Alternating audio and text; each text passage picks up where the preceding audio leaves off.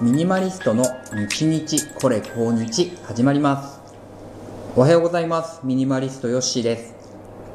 今日はですねなんかどうでしょう？私の口調いつもとちょっと違うって感じしますかね、まあ、しませんかね？はい、えー、自分の思い込みです。実はですねついさっきまでライブ配信をしていました。というのも、まあ、このライブで話すっていうのが少し癖になってきてましてまあ、こうやって録音して皆さんに都度聞いてもらうのももちろん面白いんですけどもライブで何かを話していてポンと1人が聞いてくれてる2人が聞いてくれてるってこう数字を見た瞬間にこう心臓がバクバクする感じがするんですね。この感じがもうたまらなくてですねああこれ聞いてもらうってなんか最初はそんな恥ずかしいことできるかと思ってたんですけど悪くない。と思うようになりました。ですのでまあこうやって毎日録音もしながら休みの朝とか夜とかえー、なんですかねリアルタイムで話しながら皆さんのなんかご意見もらえればなっていうふうに思ってます。でライブ配信で何をお伝えしたかっていうとですねと前の配信で私がノートを取り始めた。ノートにいろいろメモをして、まあ、例えば本の感想だったりとか漫画の感想だったりとか映画の面白ポイントを書いたりとかしてますよっていう話したと思うんですけどもその中身をですね実際その学習ノートを読みながら自分で、えー、改めて話してみようっていうふうにやってみました。えー、今回話したのは初めてのアンガーマネジメントっていう本の学習ノート。こちらからですね、えー、なんでに人って怒っちゃうんだろうとか、えー、もしくは怒った時にどうすればそれを収められるんだろうって話をしましたね。でまあそれについて改めてもう一回話すってことはないです、まあ、またやるかもしれないですけどもで今回自分が発見したことについて簡単にお伝えしたいと思います。それはですね自分が話す時、まあ、特にライブ配信でこうポーンと2人3人と聞いてくれてる時にすごい感情がわってなってなんかなんですかね家にいるのに一瞬で緊張してしまうみたいな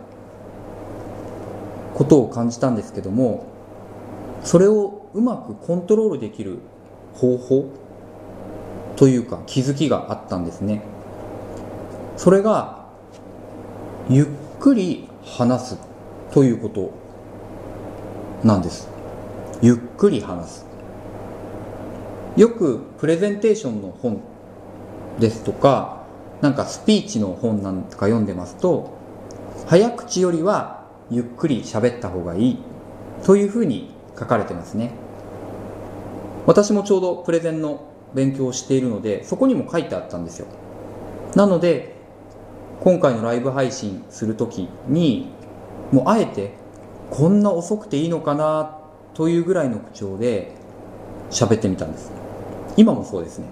いつもよりはかなり遅めに喋ってるつもりです。でそうするとですねこれ2ついいことがあって、まあ、1個は皆さんの感覚なので私は本当のところはわからないんですけど1個は聞いてる方が理解しやすい。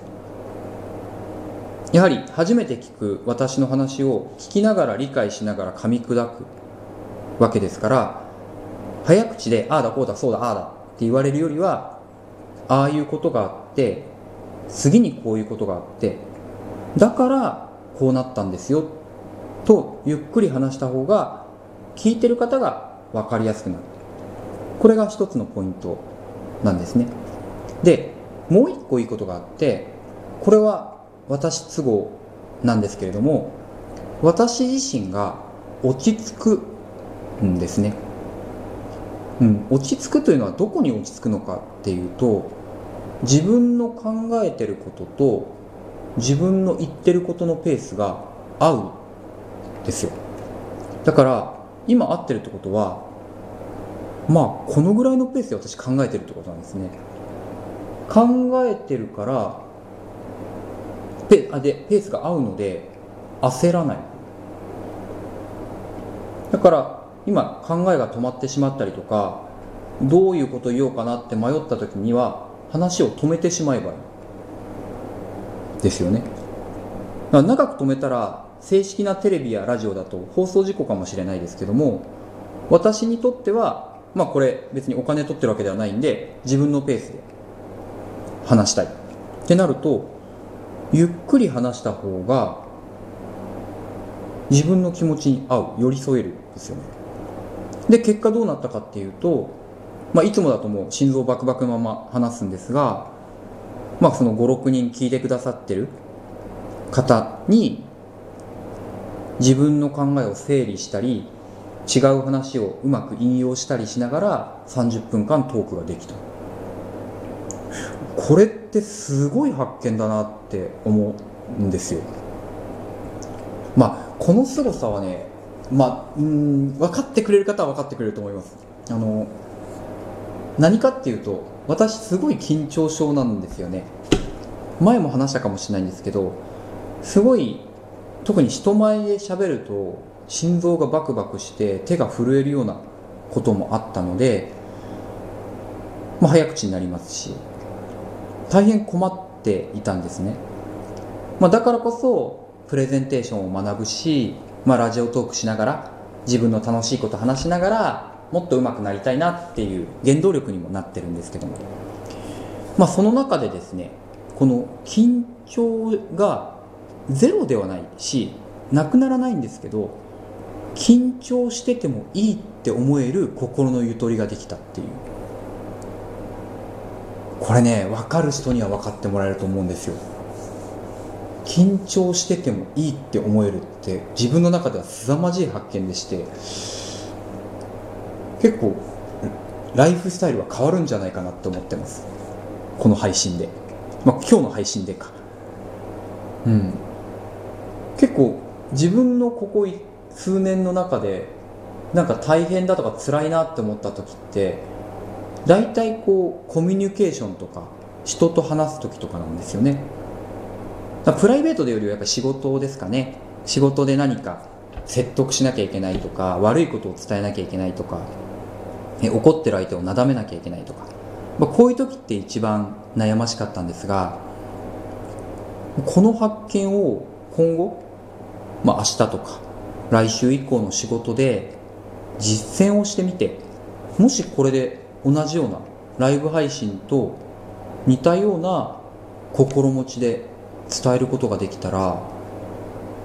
これはねもうなんかここから先怖いものはないんじゃないかなって正直思います。まあ要するに自分の一番苦手なものを味方にする術を今日見つけたっていう感じなんですよね、うん、昨日まで生牡蠣嫌いだったけど美味しい生牡蠣食べたら美味しいじゃんみたいな。味は何も変わってないはずだけど受け取り方が変わったじゃんっていうところですね。なのでかなり今嬉しいです。ね。なのでまあ明日以降もラジオトーク続けていきますけどもこの感覚を忘れないように本当に毎日少しずつトークをしながらうんなんか自分のスキルをもっと上げていきたいですね。ただ自分が余裕が持ってたってだけでスキルが上がってるわけではないので、うん、もっとなんかじゃあもっと上手くなれるんじゃないかなっていう欲が出てくるっていうんですかね。うんもうそんな風になんかどんどんどんどんテクニックを伸ばしていきたいなと思ってます。はい。では今日はですねライブ配信やったよっていうご報告とそこで試して気づいた話し方のテクニック。なんか自分の苦手意識を一気に克服させてくれるかもしれない技についてお伝えしました。こんな簡単なことで治るんですかね。はい。ミニマリストと名乗っておきながらミニマルな解決方法を今更見つけた次第です。はい。以上ヨッシーでした、えー、聞いていただいてありがとうございました。また、えー、お便り、メッセージお待ちしております。